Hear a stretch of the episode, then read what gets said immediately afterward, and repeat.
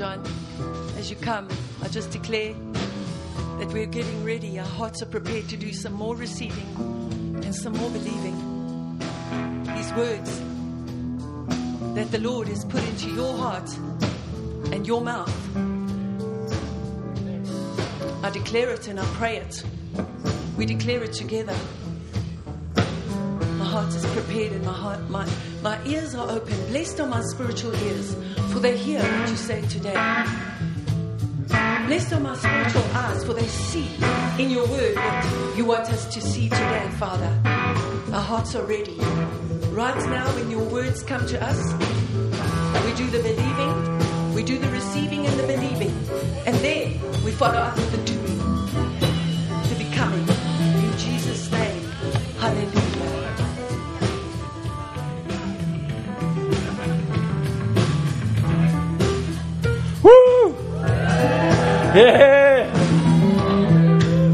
If this is not Father's Day music, then I don't know what is. Hallelujah! Praise Jesus! Praise Jesus! Hallelujah! Glory to God! Hallelujah! Praise you, Jesus!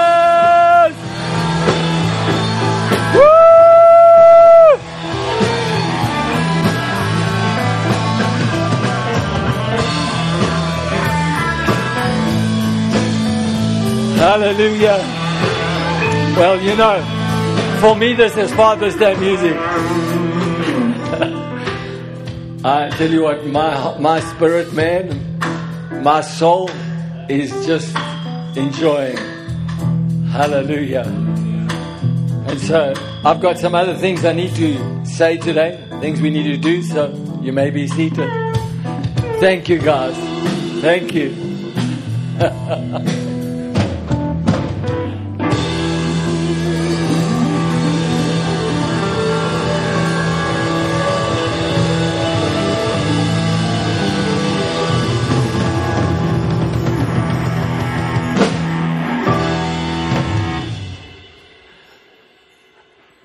Wow. I mean, you've got to preach after that. You know, it's like, wow. What a great, uh, what a great joy it is to be in church and to listen to music like that and sing to the Lord and just enjoy church. Hallelujah. I got a bit of an echo here. So, hallelujah.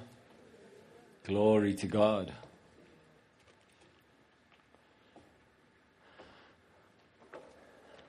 So, happy Father's Day to all the fathers here. I know we've done all this celebrating and all of that, but uh, I have a message today that uh, when when the Lord started to minister to me uh, to to talk about this subject today, you know, I'm generally speaking as a minister. I generally like to live my life every day the same as the other day.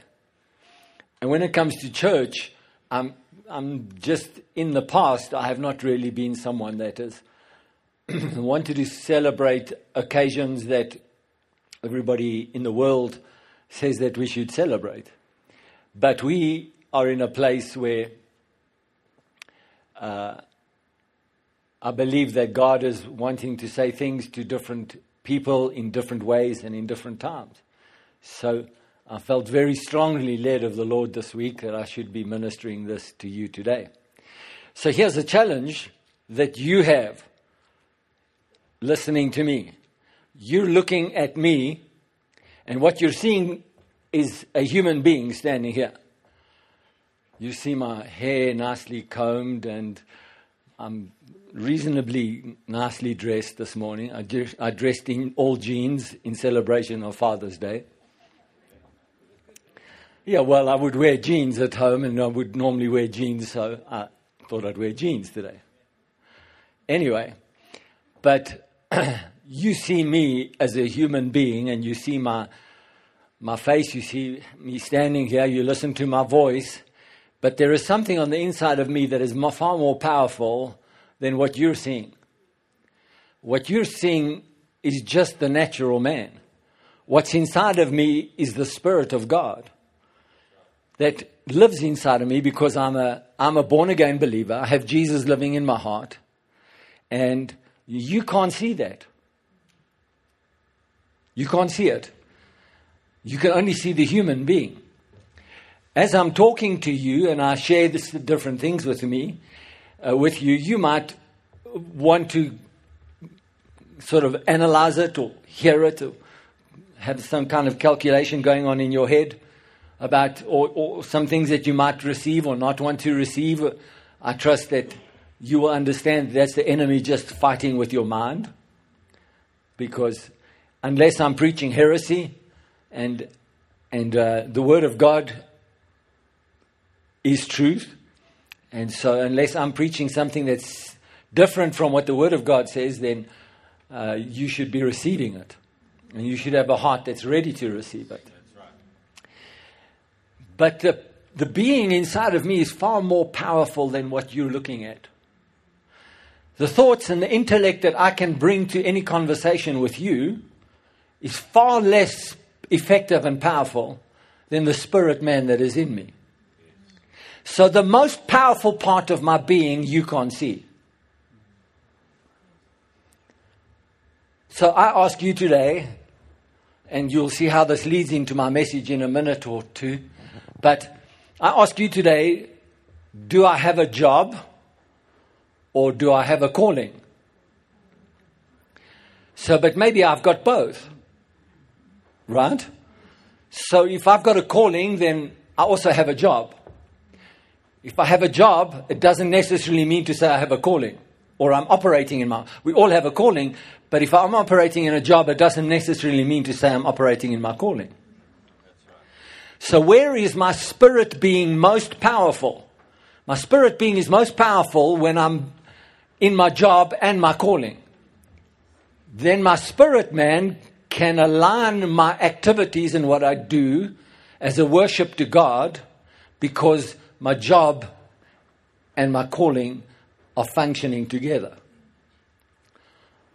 Amen. Amen. So, Today, I'm in doing my job. You not doing your job today, uh, well, I suppose you're being part of the body, which is a fellowship thing. But today, I'm, I'm squarely in my job today. And today, you see more of my job than you will see of my job almost any other day of the week. So you won't necessarily see what my job does. What you see is the effects of my job when you come to church on Sunday. Right? So, but today you see a big part of my job, which is to stand here and operate in my calling. Now, if I was involved in my job every day in the week, but I didn't come and stand in the pulpit, then I would be not obeying God because my job and my calling are to do this to be a messenger of God to you. So, I've been speaking to you over the last couple of weeks about how we are functioning as, as human beings. We are directly, squarely in an eternal conflict. And you're either operating in darkness or you're operating in light.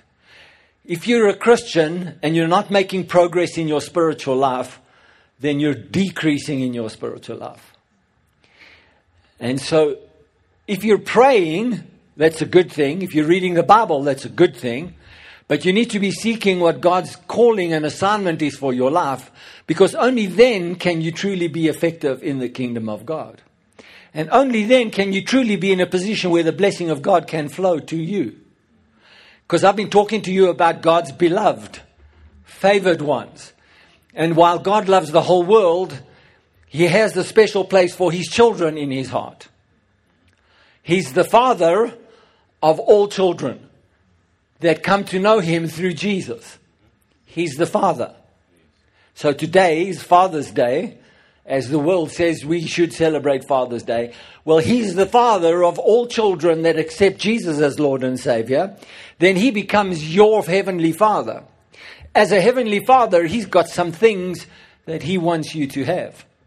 So, I'm going to just connect the last couple of weeks' message to this week's message, and then I'll go into it further. And I said, God never dominates. He is love and draws people through his goodness and justice based on the foundation of his love. So he does not try to dominate anybody.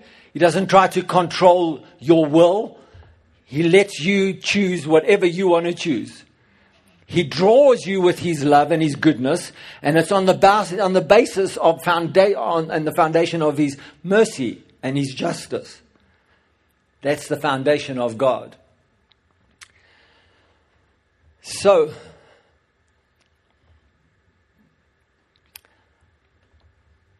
when you and I approach God, we have to believe that He is, because you can't see Him. Have any of you seen God?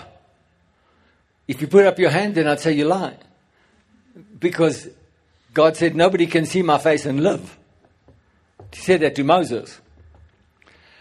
Anyway, you, you know, I know that there are people that have seen Jesus and they've seen Jesus in a vision and they've had personal encounters with Jesus. Jesus, namely Kenneth Hagin. Even this, this last week, I was listening to Kenneth Hagin, and he was talking about how Jesus came and sat in his room and talked to him for 45 minutes, and, and he saw Jesus talking to him. Well, I mean, that's something that I would like to have. I know Kenneth Copeland has said that uh, many times in the 50 odd years that I've heard him minister. He said, I would love to have Jesus come and talk to me like he did with Kenneth Hagin, but he never has. And he says, but my, and, and he goes on to say, but my relationship with him doesn't depend on Jesus coming to visit me. Because I believe he is. I believe he is. I believe God the Father is my Father, and I believe Jesus is my Savior. I believe it. So if I believe it, then I've got to live like I believe it. I can't live like I don't believe it. Right? Okay.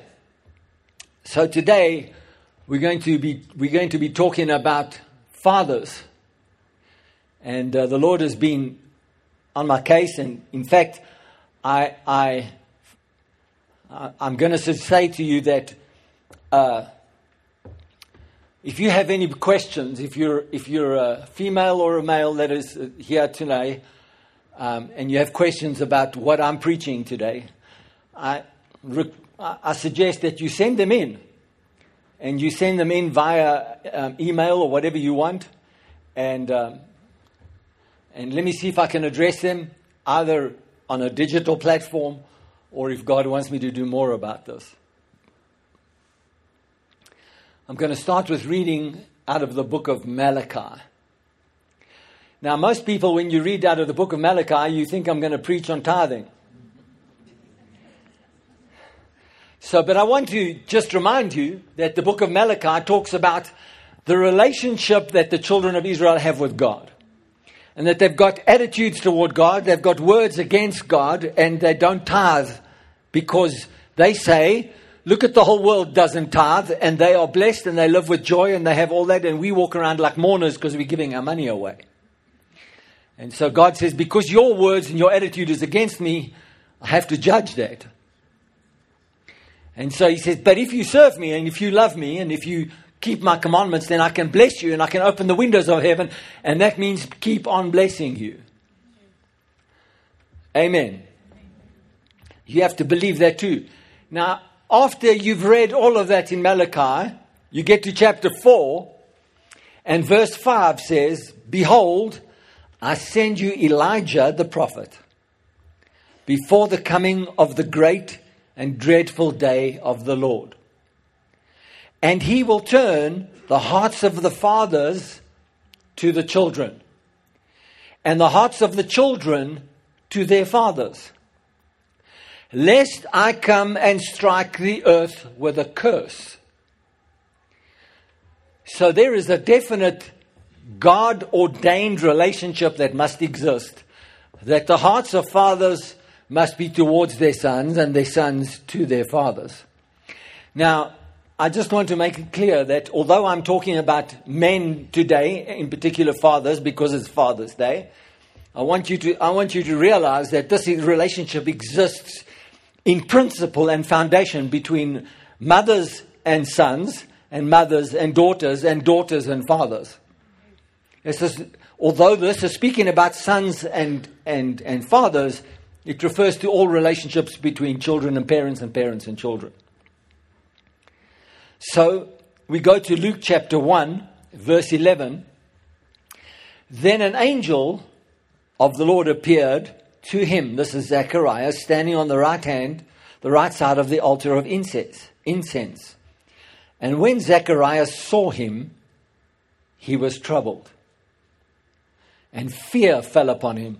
Well, I'll tell you what, if you find yourself in the presence of God and the glory of God and the light of God shines, you will instantly be aware of just how human you are.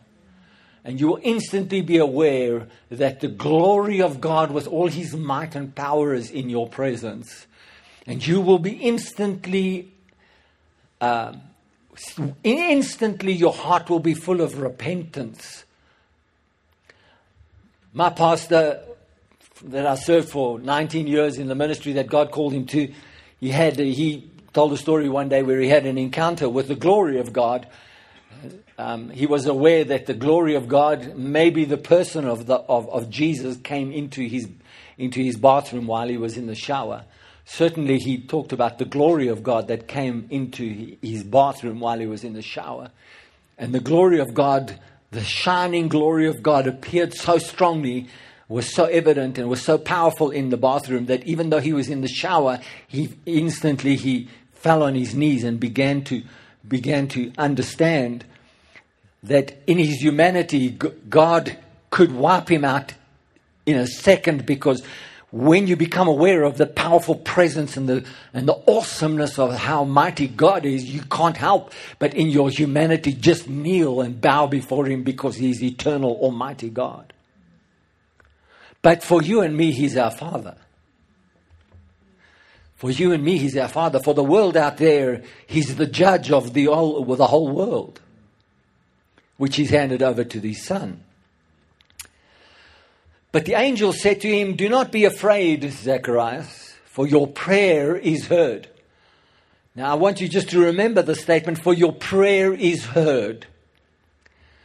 And your wife, Elizabeth, will bear you a son and you shall call his name John. And you will have joy and gladness, and many will rejoice at his birth.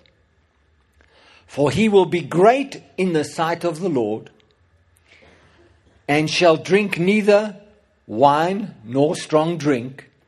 He will also be filled with the Holy Spirit, even from his mother's womb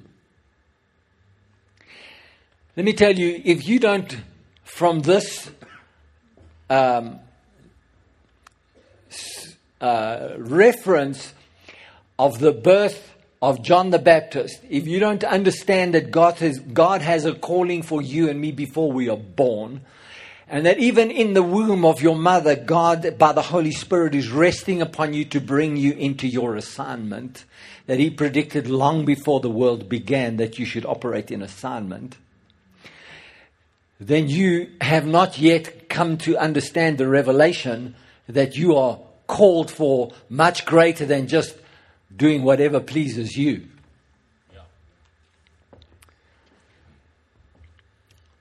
For he, so he will be filled with the Holy Spirit even from his mother's womb. And he will turn many of the children of Israel to the Lord their God. He will also go before him in the spirit and power of Elijah so he will go. He will also go before him in the spirit and power of Elijah. So this prophet, John the Baptist, is going to have the spirit of Elijah in his calling. What's that look like? To turn the hearts of the fathers to the children, and the disobedient to the wisdom of the just, to make ready a people prepared for the Lord.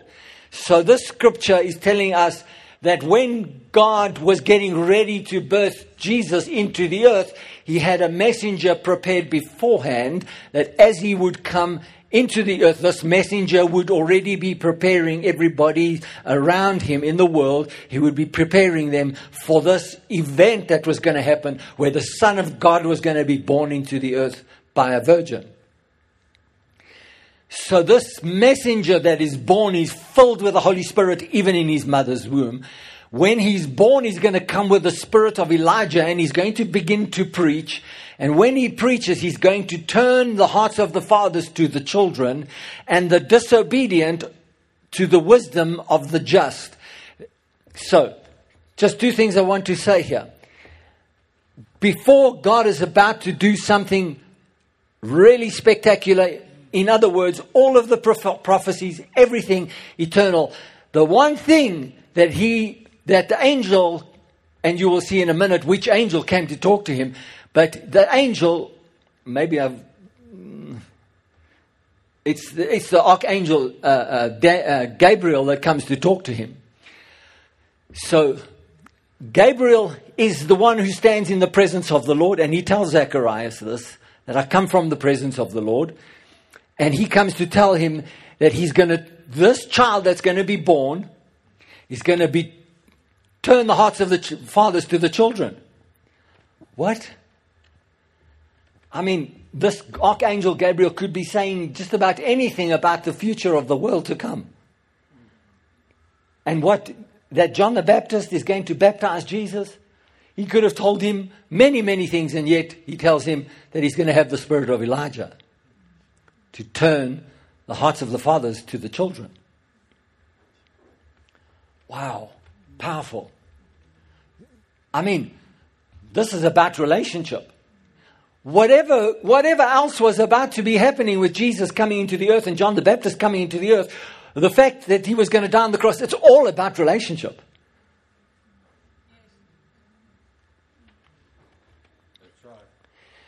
And the disobedient to the wisdom of the just. If you're disobeying God in any form in your life, you will have to bow to bow to the wisdom of the just.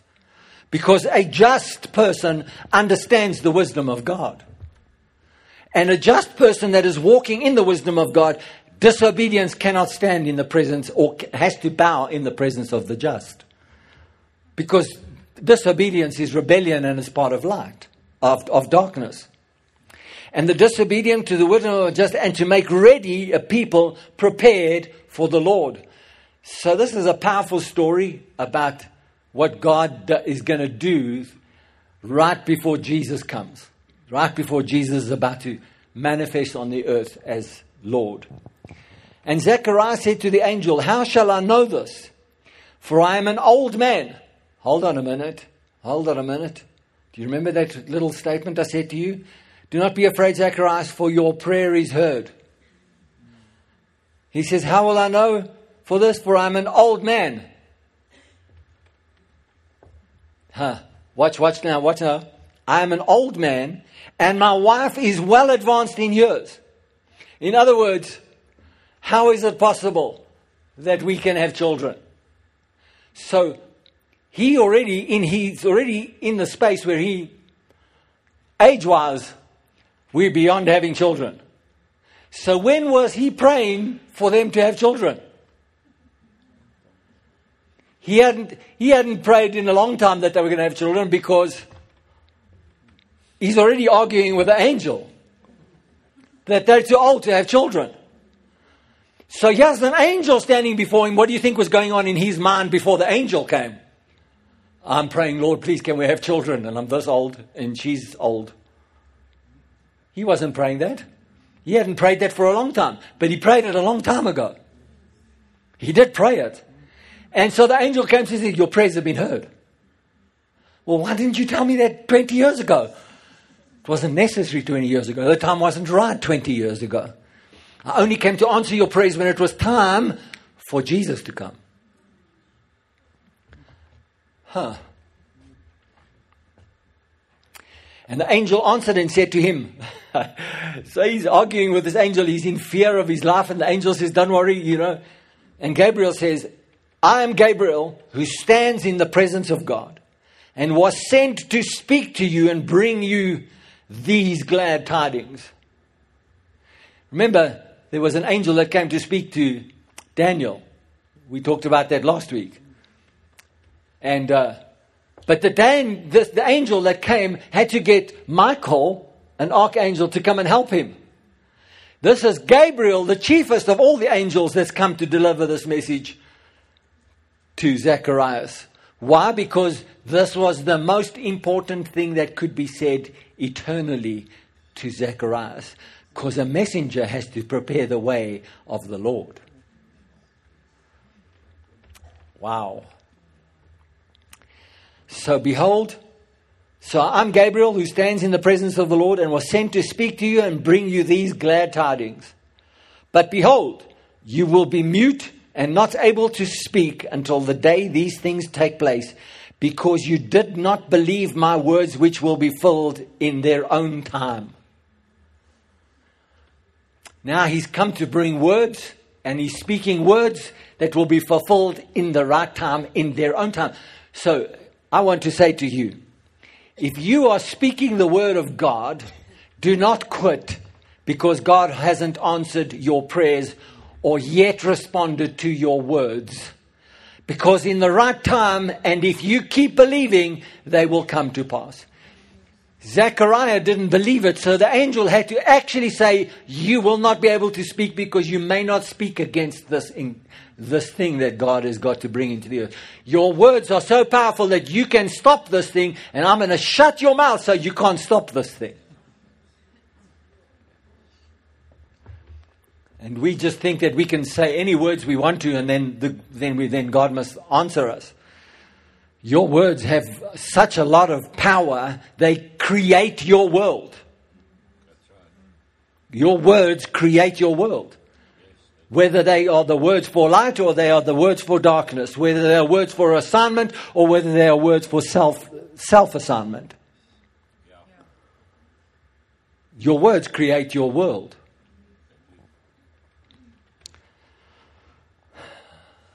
I. Uh, I need your handbag, please, Pastor Sharon.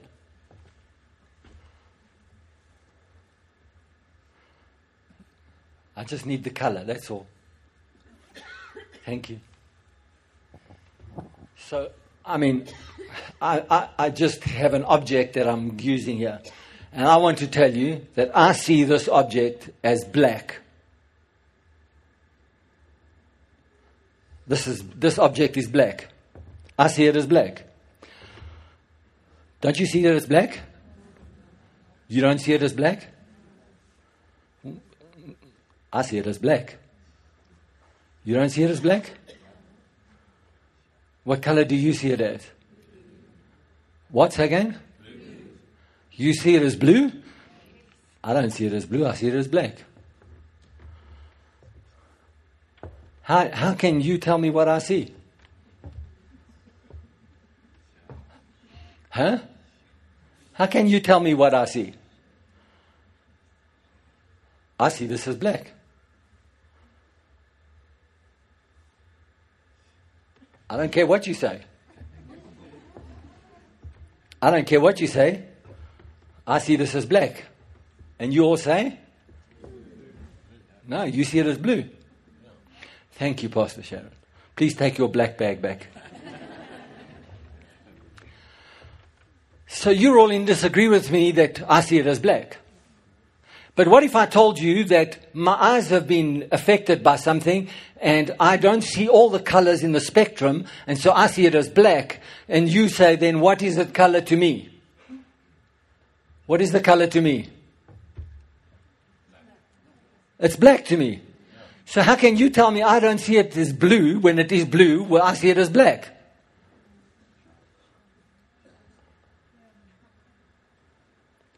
I see it as black, so I will believe that it's black because I see it as black. So, the fact that I don't have all the color spectrums in my eyes doesn't change the fact that you think it's blue. Who says your eyes are right? Just by the way, who says your eyes are right? Come on, let, I, am doing this on purpose. You, you got to work with me here. Who says your eyes are right? What I'm sure you're going to say that, and you should probably say that it's, it's blue because everybody else says it's blue. So then everybody else is also right. And so all their eyes are also right.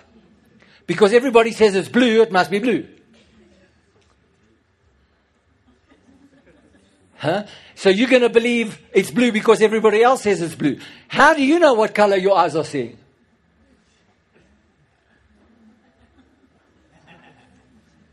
Come on, how do you know what color your eyes are seeing? You just believing it's blue because everybody else says it's blue. I say it's black.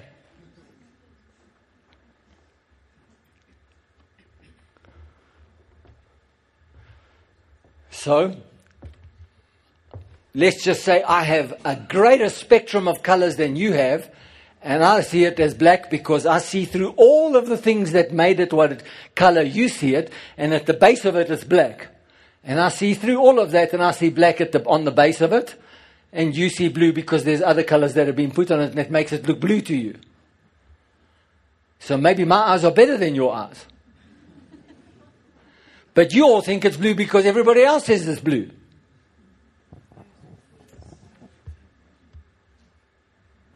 How do you know that you see it as blue?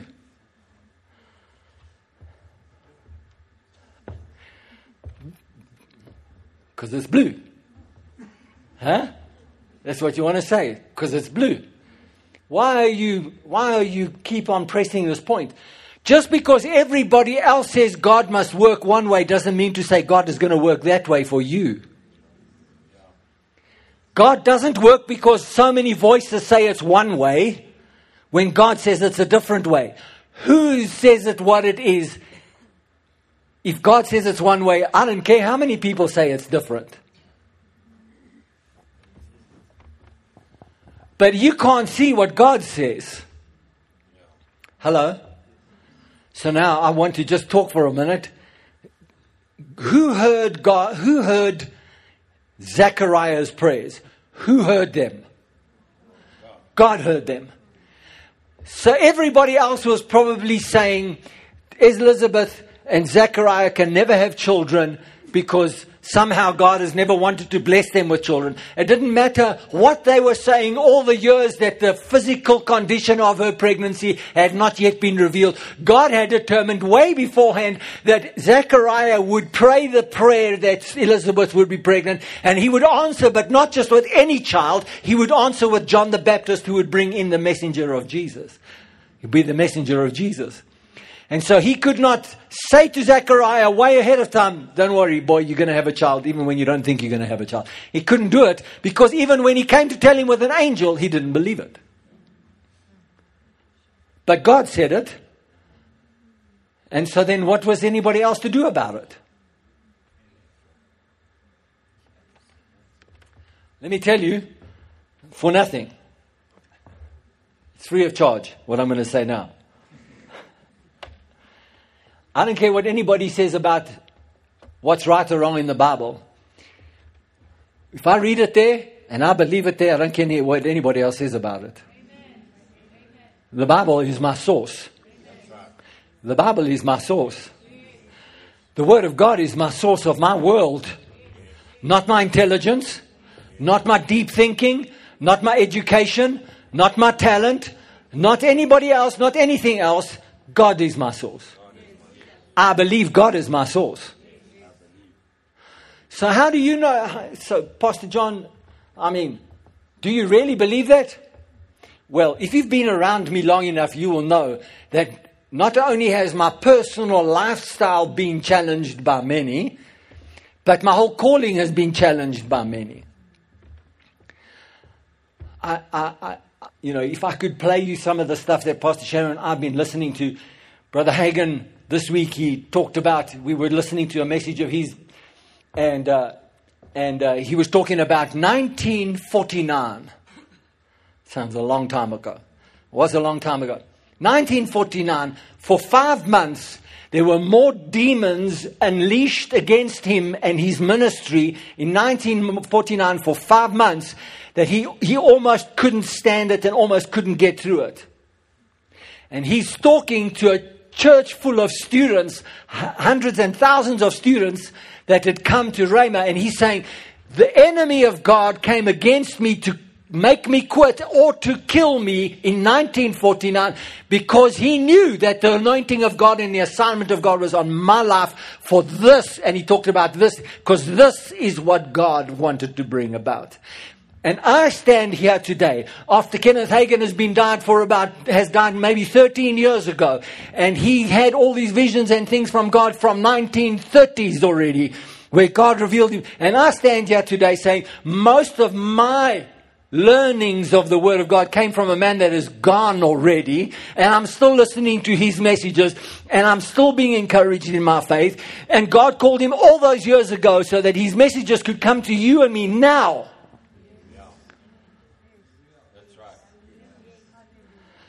God's words are eternal, they never stop. His assignment is eternal, it never stops.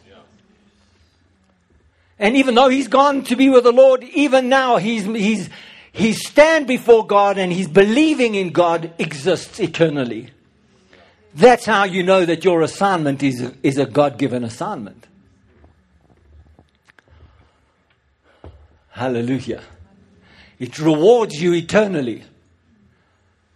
If you want the reward of men, you get the reward of men. If you want the reward from God, God says He will give it to you. The Word of God says, You must believe. You must believe that God is the rewarder of them that diligently seek Him. He's the rewarder of who? The, the diligent seekers. Of who? Him. Not me, my ways, Him. Amen. So, I can't, I can't see what you believe. You can't see what I believe. What you can see is the way I live my life, whether my lifestyle matches up with what I believe. Come on now, come talk to me. If you come and you and you come and hang out with me and Pastor Sharon, and and you you look at our lifestyle and you hear the things, you you can't stay in, around our presence very long, and we'll be talking about Jesus, and we're talking about the things of God, and even if we spend time talking about sport or about cycling or about doing whatever, pretty soon something's going to come out of our mouths and we're going to start glory to God. Thank you, Jesus. Praise you, Jesus. And we're going to start giving God the glory. Because we don't, I don't just stand here on a Sunday and behave like this. I behave like this all week long. All the time. So God has turned my heart as a son to the Father. And his heart, the Father, is towards me as a son. This is good news for you, sons of God. His heart is towards you. Okay, so you've heard, if you've been here for a while, if you haven't, this might be new for you today, but if you've been here for a while, you will know that God gave me a revelation many years ago, which has become a fundamental part of my life, and I have a, uh, I have a strong plan line because of that revelation. I always ask myself, always ask myself, if I'm thinking with reason and I'm thinking with what my, and I'm looking at my reality and what's relevant to me, I always have to take my reason and my reality and all of this relevance that's relevant to my natural man, and I've got to step over into the place of God and say, how do I live redemptively with this reason? How do I live redemptively with this reality? Because I've got to move over to redemption. Because if I just live in reason and reality and things that are relevant to me, I can never have the breakthroughs that God wants me to have. I've got to move over from reason and reality and the things that are relevant to me, and I've got to step over to redemption. Right. And I've got to live in redemption so that I can live in re- revelation. I can't live without God revealing to me words that make my life full and abundant and I feed off His words. That's called revelation to me of His redemption for me. I must have a revelation of His redemption in every, peri- every area of my life. Because when I have a revelation of His redemption, then when I'm looking at my reason and my reality, I say, what part of this reason and reality is in line with the Word of God and what is not? Because the minute I have something like money's not coming through, or sickness is in my body, or a relationship is not working, and I look at the reasons why it's not working, and I express the reality of that in my world that's relevant to me, I bring no redemption to it, I get stuck there, and I can only be human. So, what has God called you to be, Son of God? Your Heavenly Father doesn't want you to live as humans. He wants you to live as spirit being humans. Full of the life of Christ being humans. He doesn't want you to live just as humans. It's anybody can live as humans. It doesn't take a genius to live as a human. You get up in the morning, even if you're as poor as poor, you get up in the morning, you're going to eat something, you want to try, you want to try and have something as part of your life. Human, human beings comes as easy as is breathing. But to be a spirit filled, spirit life human being, that's what God wants you to be. Okay. So, if I live in redemption and revelation, then my revolution must come in the form of repentance. How so? Well, the minute I see my reason and my relevance and my reality is only my human condition, I apply redemption, God gives me revelation, I can't keep living the way I was just in reason and reality. I've got to change my mind and live in redemption and revelation to be spiritual. I have to change my mind. What's changing your mind? Repentance. Repentance is what creates the revolution.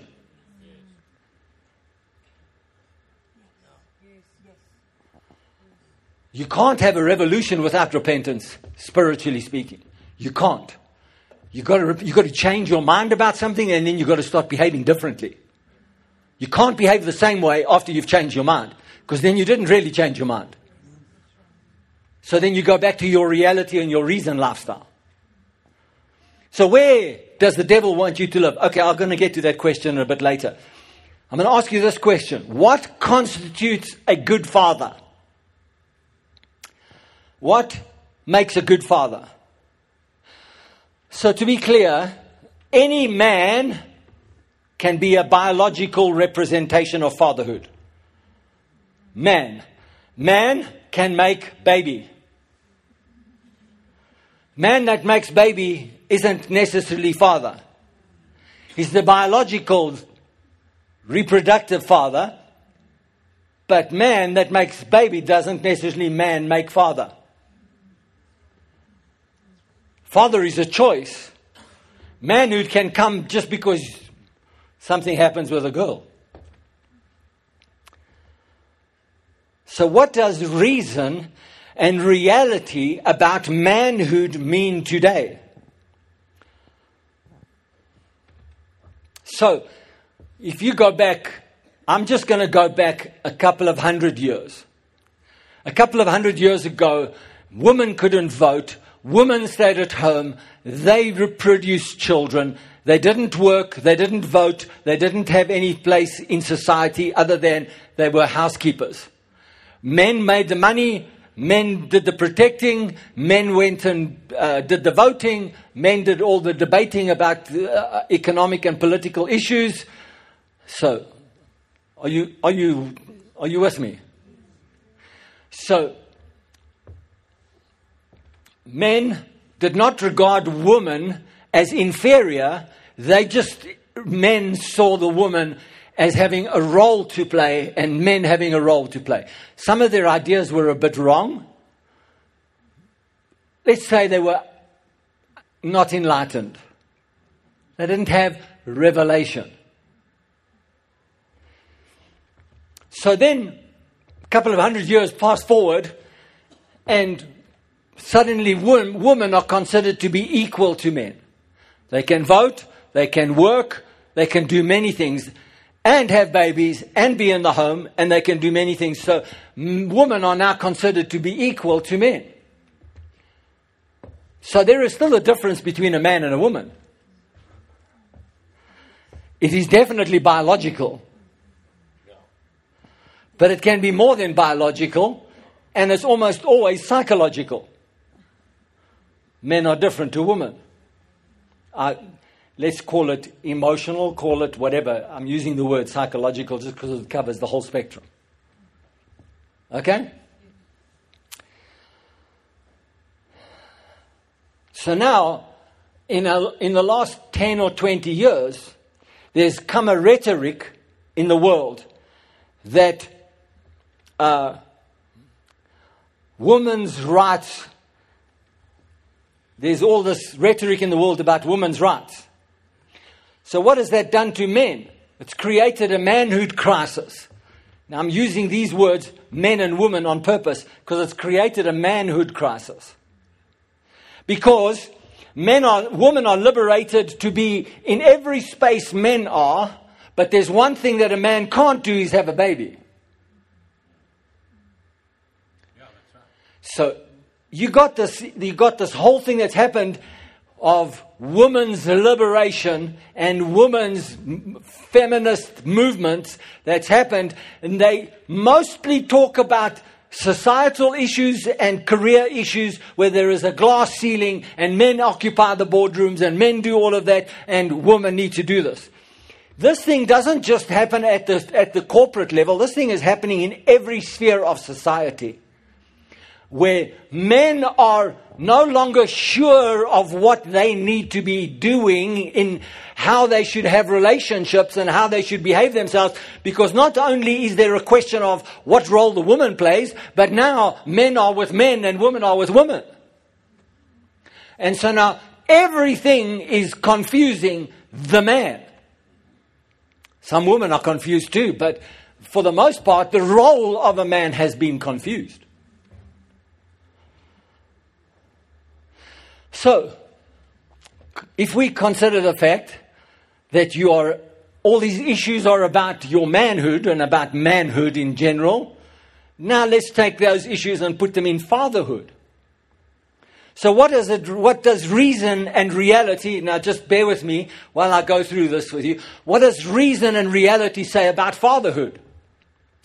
So, reason and reality would say fatherhood is about provision, about protection, and about potential.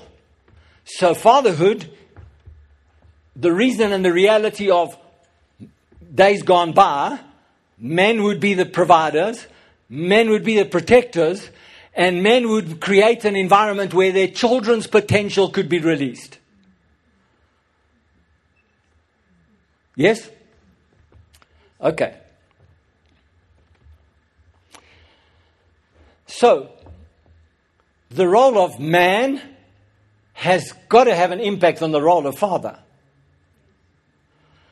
Especially, you know, everybody's questioning about the legitimacy of fatherhood nowadays because unfortunately there are fathers that abuse their kids. But that doesn't mean to say that all fathers are going to be treated that way. But the enemy of God wants all fathers to be treated like child abusers because that further undermines the power of a man and the power of a father. So, what does reason and reality say about fatherhood? Is fatherhood about provision? So, what does provision look like today? So 300 years ago, 200 years ago, provision was a man would do whatever he could, whether it was a farmer or he was a or lawyer or whatever he was, he would go and be the provider. Right? So what does provision look like today? Does it mean that if you make more money, you are more of a father? If you make less money, does it mean you're less of a father? So, fatherhood and manhood cannot be represented by money. How much you earn or you don't earn. But do you think that there's a subtle underlying drive for identity reality that says the more money I make, the more my status improves as a man and as a father? It's not spoken about like this, but it's happening subtly in society, isn't it? So it's happening subconsciously. Where's it coming from? That the more, the more you make, the better provider you are. The better the man you are, the better the father you are. What about protection?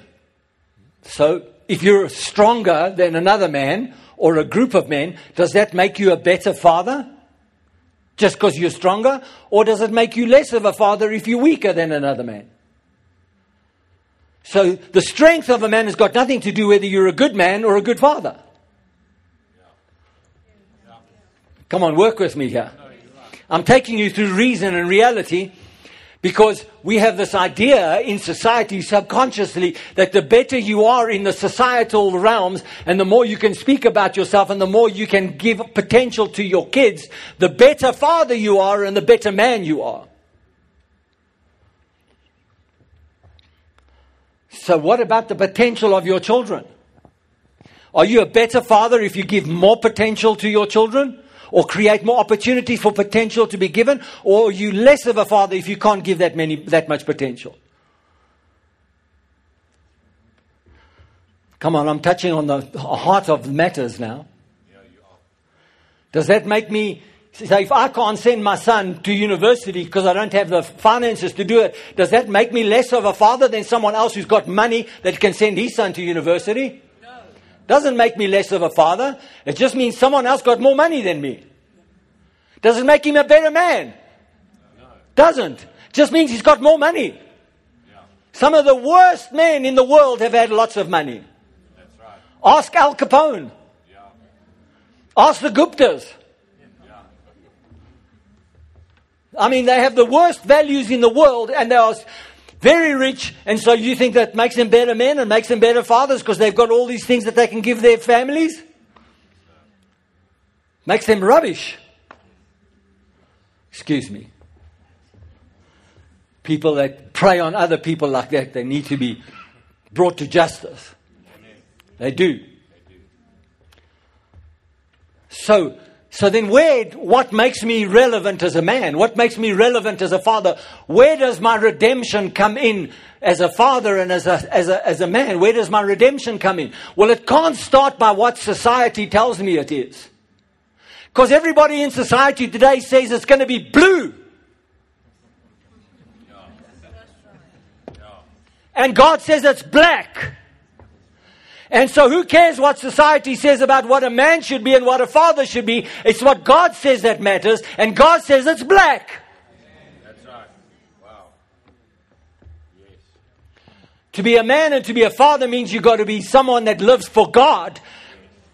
Doesn't matter how much money you've got and how much potential you can give your kids. I'll tell you what, if you can be a godly man to your children and to your family, you're giving them much more than you can provide for them financially and anything else. Because they will grow up knowing what the will of God is, not what provision and what potential and what protection means to them. Because they'll get it all in God because you'll get it from God.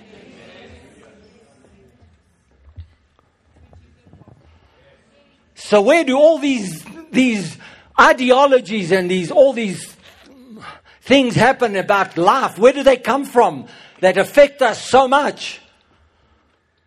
So it doesn't even get preached in most churches today. Girls, don't sleep with a man until you're married to him. Man, don't sleep with a girl until you're married to her. Doesn't get preached in church anymore. Why not? Because the world says it's okay to sleep around before you get married.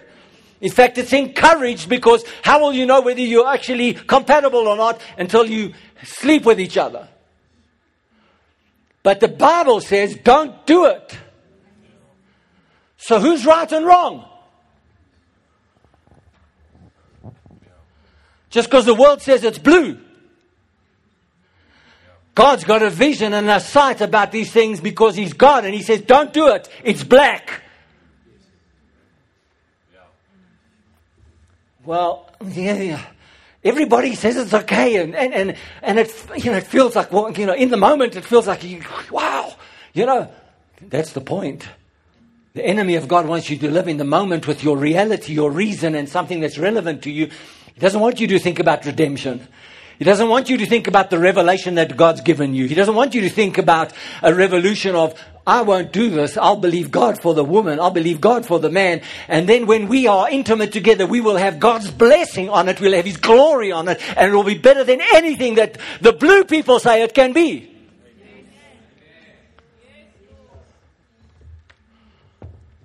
I don't care what the world says. The Bible is my source. I believe the Bible and I live according to the Bible. I don't care how much they tell me it's blue.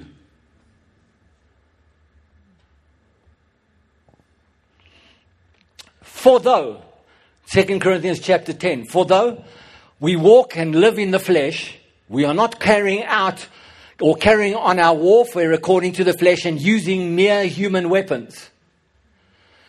I'm not fighting whatever it is, is that you're doing. I'm not fighting you. I'm fighting the spirit that's driving you. That's driving your thinking. That's driving your emotions. That's driving your actions. I'm fighting the spirit that's driving you, not you. Come on. So how do I how do I fight these spirits that are affecting our thoughts. For the weapons of our warfare are not physical, weapons of flesh and blood, but they are mighty before God. They are mighty before God. For the overthrow and the destruction of strongholds. Come on now, I'm, I'm addressing this directly this morning. Inasmuch as we refute arguments and theories and reasonings and every proud and lofty thing that sets itself up against the true knowledge of God. And we lead every thought captive, away captive into the obedience of Christ. So where's the war happening? Where's the war happening? It's in your head. Because if it can happen in your thoughts, in your head, in your emotions, then the devil's got a stronghold in your life that you keep thinking that way. Because if you keep thinking it's okay to sleep around before you get married, then you're going to keep doing it before you do it before you get married.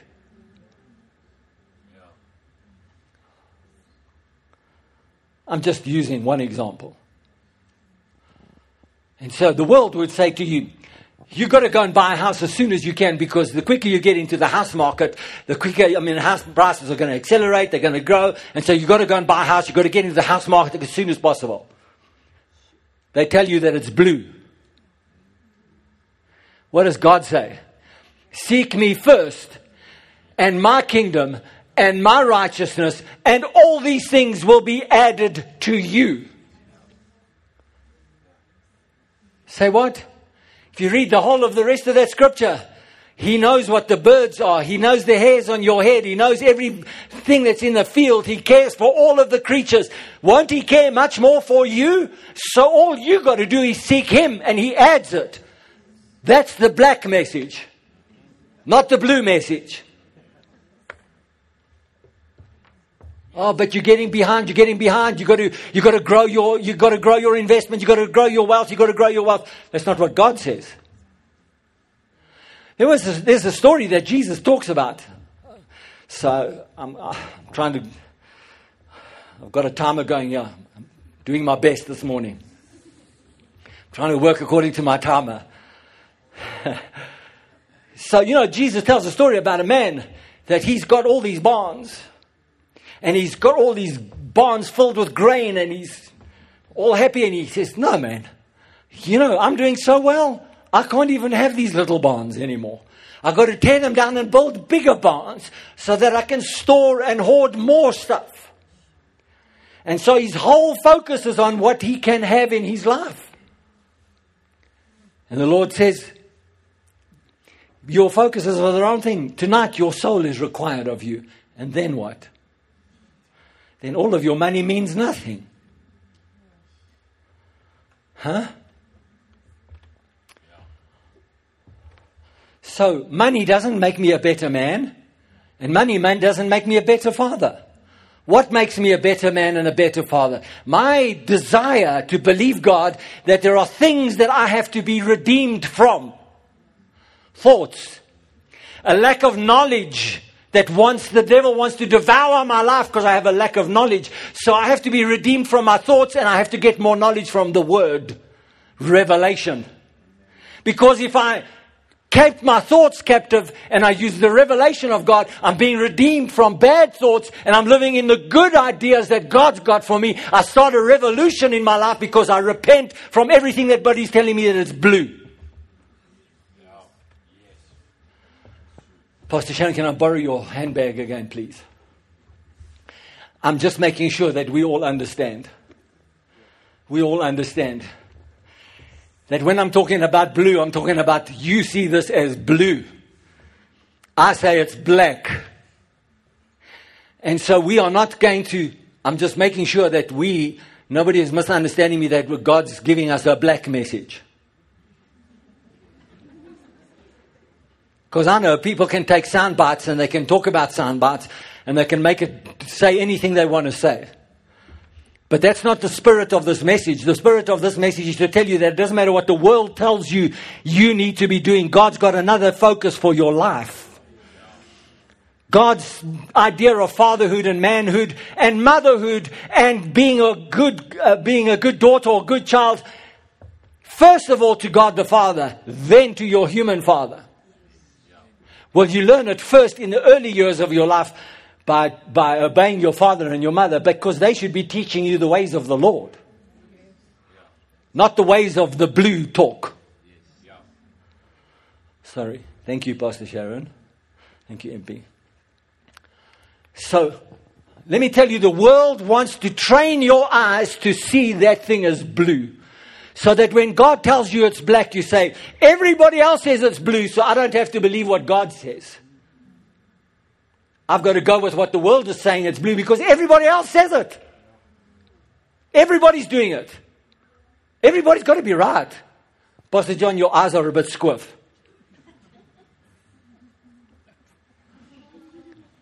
My eyes are not squiff. I'm seeing them through God's eyes. And so when I tell you that I'm seeing things as God's eyes. The book of Corinthians, chapter, uh, 1 Corinthians chapter 2, says that the wisdom, the foolishness of God, the, the wisdom of, hmm, the foolishness of, of God is, no. I better get there. I better get to the Corinthians. Let me get my Bible out here. Let me get to 1 Corinthians chapter 2. Let me get there.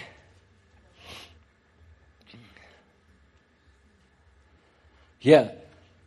Verse, uh, verse uh, I'm going to read from verse 12. Now we have received not the Spirit of the world, but the Spirit who is from God, that we might know the things that we have, have free, been freely given to us by God. These things we also speak, not in words which man's wisdom teaches, but what the Holy Spirit teaches, comparing spiritual things with spiritual. But the natural man does not receive the things of the Spirit of God, for they are foolishness to him you see, when you are not spiritual and you hear spiritual things and you're not spiritual, spiritual things, things seem foolish to you. You, you can't tell me that everybody in the world says it's blue. You can't tell me that that's black. If you're spiritual, you'll understand it's black. Because that's what God says. If you're not spiritual, the spiritual talk and the spiritual things that happen around you, they just kind of, you'll touch them, you'll touch them, you'll understand them a little bit, you'll understand, but you'll be like the book of uh, James says, you'll be like a ship tossed to and fro on the sea. You'll go this way and this way, and every wave of doctrine, every wave of ideology, every wave of something that's about to happen or not about to happen is going to move you this way or that.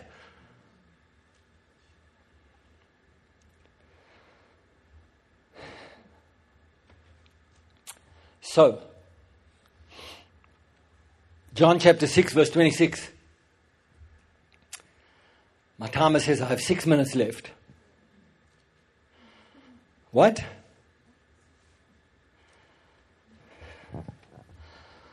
Jesus, six. Uh, I'm trying to speak, trying to get all my, my ideas out to you as quickly as I can. All the things the Lord gave me to give you. John chapter 6, verse 26 says, Jesus answered them and said, Most assuredly I say to you, You seek me, not because you saw the signs, but because you ate of the loaves and were filled. He's just fed 5,000 people. Do not labor for the food which perishes.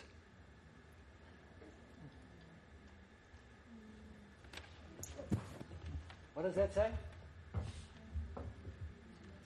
Do not labor but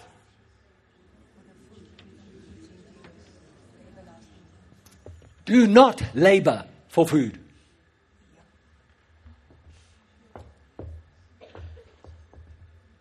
So, now what makes me a better man? What makes me a better father? When I put the laboring in the right order, when I'm laboring for God, for the everlasting, the, the food which endures to everlasting life. When I'm laboring for that food, then, then God answers my labor for the natural food. Amen. That's right. This is the same as Matthew chapter 6, verse 33. Huh? So do not labor for the food which perishes, but for the food which endures to everlasting life, which the Son of Man will give you, because God the Father has set his seal on him. In other words, you seek him because the seal of God is on me. All your needs are taken care of. Just seek me. Then they said to him, What shall we do that we may work the works of God? Just in case you thought this was some kind of high spiritual stuff, they understood that what Jesus was saying is don't work with your hands, work for the labor that lasts that has everlasting life. So they ask him the question, what is the work? Then, what is it? What are the works, the work for the, the works of God? And Jesus answered them, said to them, this is the work of God that you believe in him who sent, whom, him who he sent. Therefore, they said to him, so, I mean, he's talking about, hey, you don't have to work for your hands. Just believe on him who God has sent. That's why I keep asking you this question every, every Sunday. Do you believe? Just because you're a Christian doesn't mean you believe. You may, be believe, you may believe that Jesus is the Son of God and that you're going to go and be with Him eternally. But you need to believe that by worshiping Him and giving your life to Him, you don't have to labor for food. But the world will tell you you have to labor for food. So then you're going to say to me, well, Pastor John, why the scripture says if you don't work, you won't eat. He's just telling them what kind of work you must do first. Yes.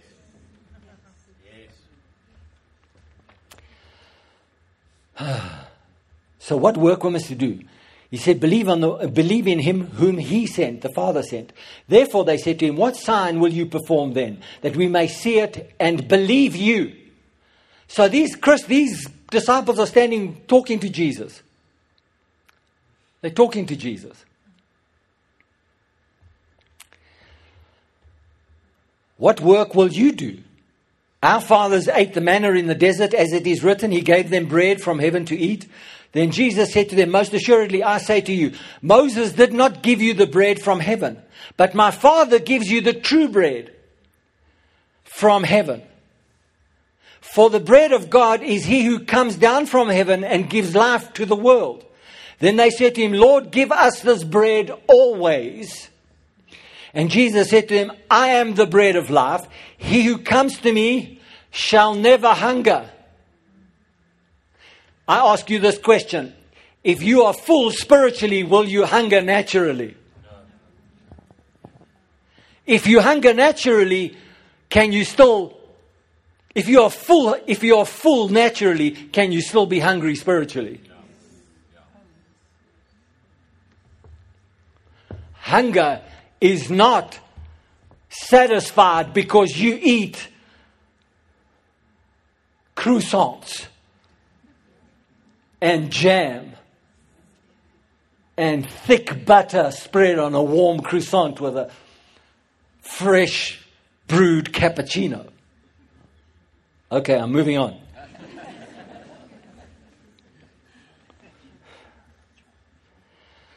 For I, I've come down from heaven not to do my own will.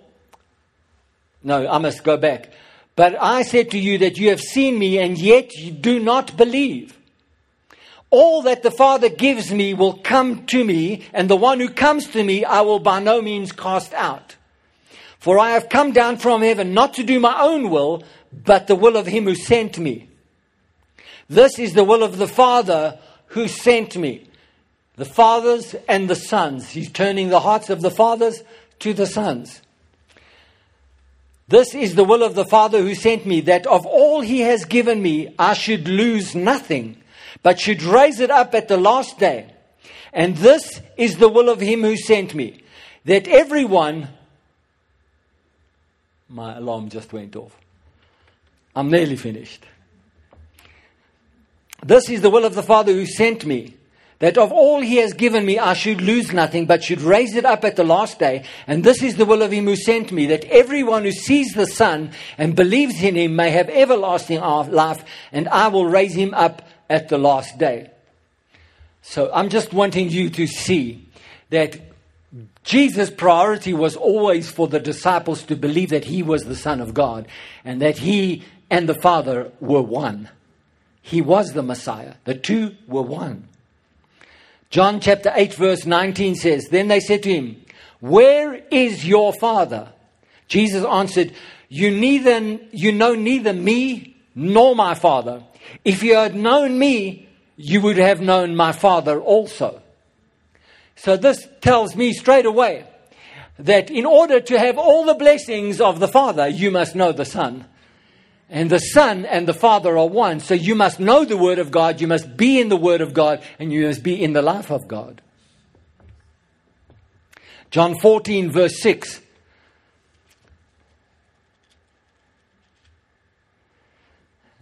This is my last passage of scripture, and I'm going to read it all the way through. Jesus said to him, John 14, verse 6 to 21. Jesus said to him, I am the way, the truth, and the life.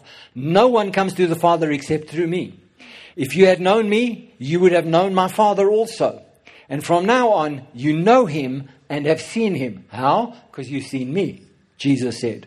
Philip said to him, Lord, show us the Father, and it is sufficient for us. Jesus said to him, have I been with you so long and yet you have not known me, Philip? I ask you, Christians, have you been in church so long and yet you don't know him? Have you been in church? Have you been listening to the Word of God for so long and yet you don't know him?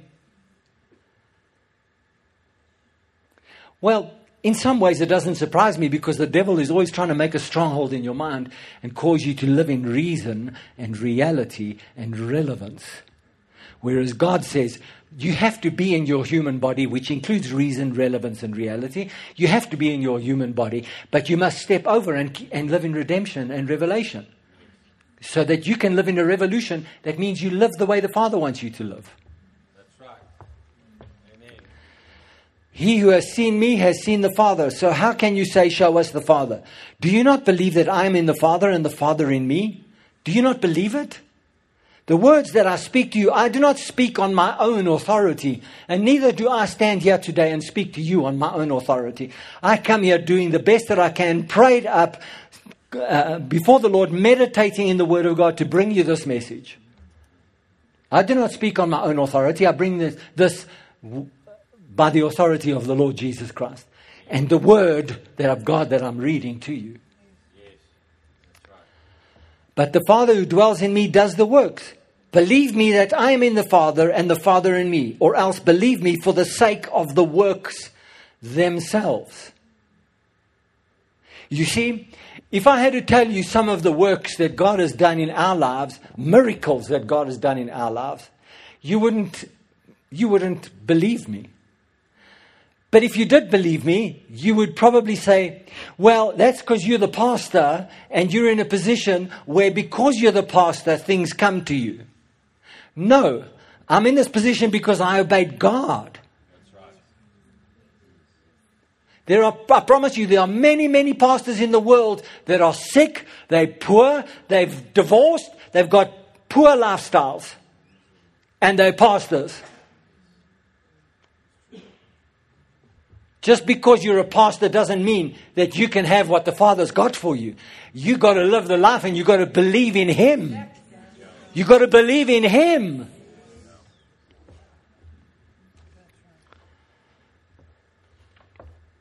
Most assuredly, I say to you, he who believes in me, the works that I do, he will do also. The greater works than these he will do because I go to be with my Father. What does that mean? It means that just all of us can be doing the same works at the same time, so we're a greater number of people that can do the works. Very simply, that's an answer. There might be other answers, but that's an answer. We can all believe God. We can all use our faith. We can all lay hands on the sick, and they can all recover, and we can all raise the dead. That's greater works. That's one answer. Others might have other answers for that. And whatever you ask in my name, that I will do, that the Father may be glorified in the Son. If you ask anything in my name, I will do it. Come on, I'm finished here. I've got one more, two more verses to read of the scripture. What does it say? If you ask anything in my name, I will do it. The Amplified Bible says, if you ask anything in my name as representing all that I am, it means you've got to know him. You can't just ask. You've got to know him. I will do it, what you ask, because my heart is aligned with him.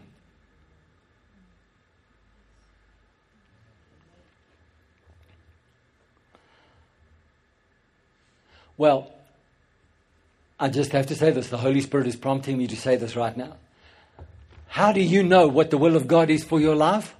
If you have a desire in your heart, let me tell you, if you are not living in the church with the local church as the highest priority besides God in your life, you do not know what the desires of the will of God is for your life. You do not know how to interpret your desires versus God's desires for you. You do not know how to interpret that if you're not involved in the local church. And you're not bringing your gift to the local church. You don't. People have asked me for years. Let me tell you, I've been, I've had this. But even when I was in my previous church, people asked me, they would come to me and say, how do you know the will of God for your life? It's one of the biggest questions that people want to know is what's the will of God for my life? And my answer to them is always the same. If you are doing the written word of God, then you can start ask, to ask God for the interpreted will of God of your life. But you can't ask God for the interpreted will of God for your life when you don't ha- not living the written word of God for your life. Yes. Yes, that's right. So, very simply put, I mean, the fact of the matter is, is that the Bible says that He's all given us a gift, He's all given us a calling, and it's all so that we can live together as the body of Christ, so that we can all come to maturity and we can all be a revelation to the principalities and powers. And I'm getting back to last week's message in the heavenlies that Jesus is Lord. And that He is the ruler of all things. The church is the representation of that, not your will. So when you know God in your heart and you you worship God in your life, and then you put the church as the place where you reveal your love for God all the time, then you can begin to say, All right, Lord, I know. So you're going to, I know this argument. I've family members that argue, have argued this with me for many years. And they say, You're just saying that because you want people to come to church because you're the pastor. And so you want to have more people in your church than less people in your church. So obviously you would say that. No, it's not me that commanded that to happen. It's the Word of God that says you should not forsake the assembling of yourselves together. It's the Word of God that says that He has given you gifts so that we can edify each other up and build each other up and bring each other to maturity. It's the Word of God that says it, not me. I told you this when COVID came. I said the COVID came as a direct attack against the church because suddenly the church has got to be separated from each other. And when you're not coming and involving yourself in the church with your gifts and understanding what the church is to you, that it releases all of this blessing into your life. If you don't understand it, I can't help that you see it as blue. But it's black. Because God said it's black. I can't help it that you see it as blue. That's your thing that you got to settle with God, that you get black eyes rather than blue eyes. Next week, I think you should all come to church with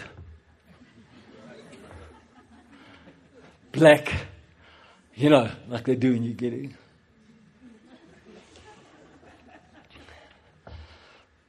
If you love me, keep my commandments, and I'll pray the Father, and he will give you a helper that he may abide with you forever, the Spirit of truth, whom the world cannot receive, because it neither sees him nor knows him.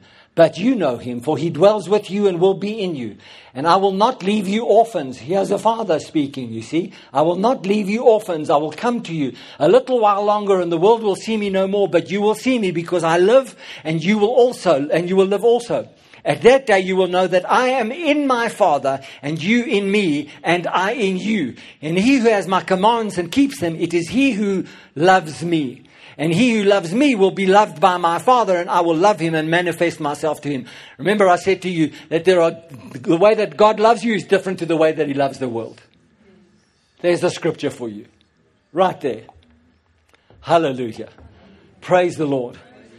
I'm so glad that we are, we serve a heavenly Father that's got it all sorted for us. Amen. Praise Jesus. So, I need to just go back to the, to the beginning of this, and I have to say to you Does having more money make me a better man? Does having more money make me a better father? Does more, having more money give my kids more potential, therefore make me a better man and a better father?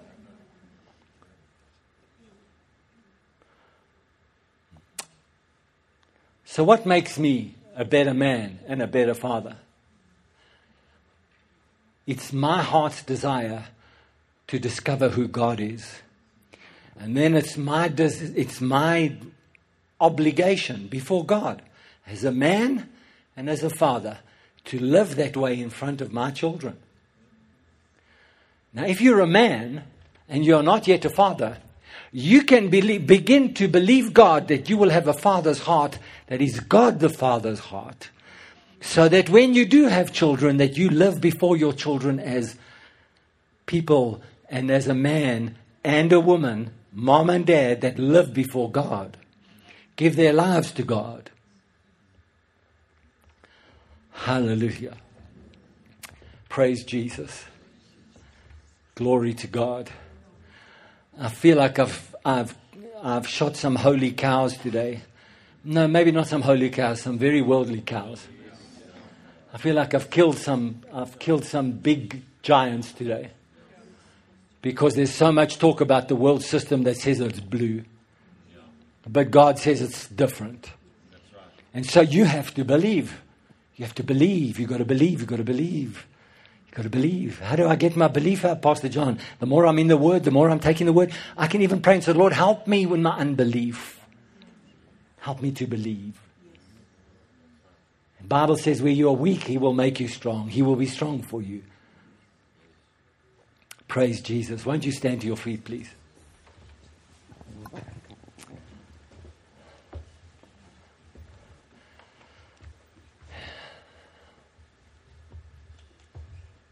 So did you get something out of the message today? Hey? Eh? Praise the Lord. Praise Jesus. Praise Jesus. Praise Jesus. Hallelujah, hallelujah, hallelujah. Thank you, Lord. Thank you, Lord. Thank you, Jesus. Thank you, Jesus.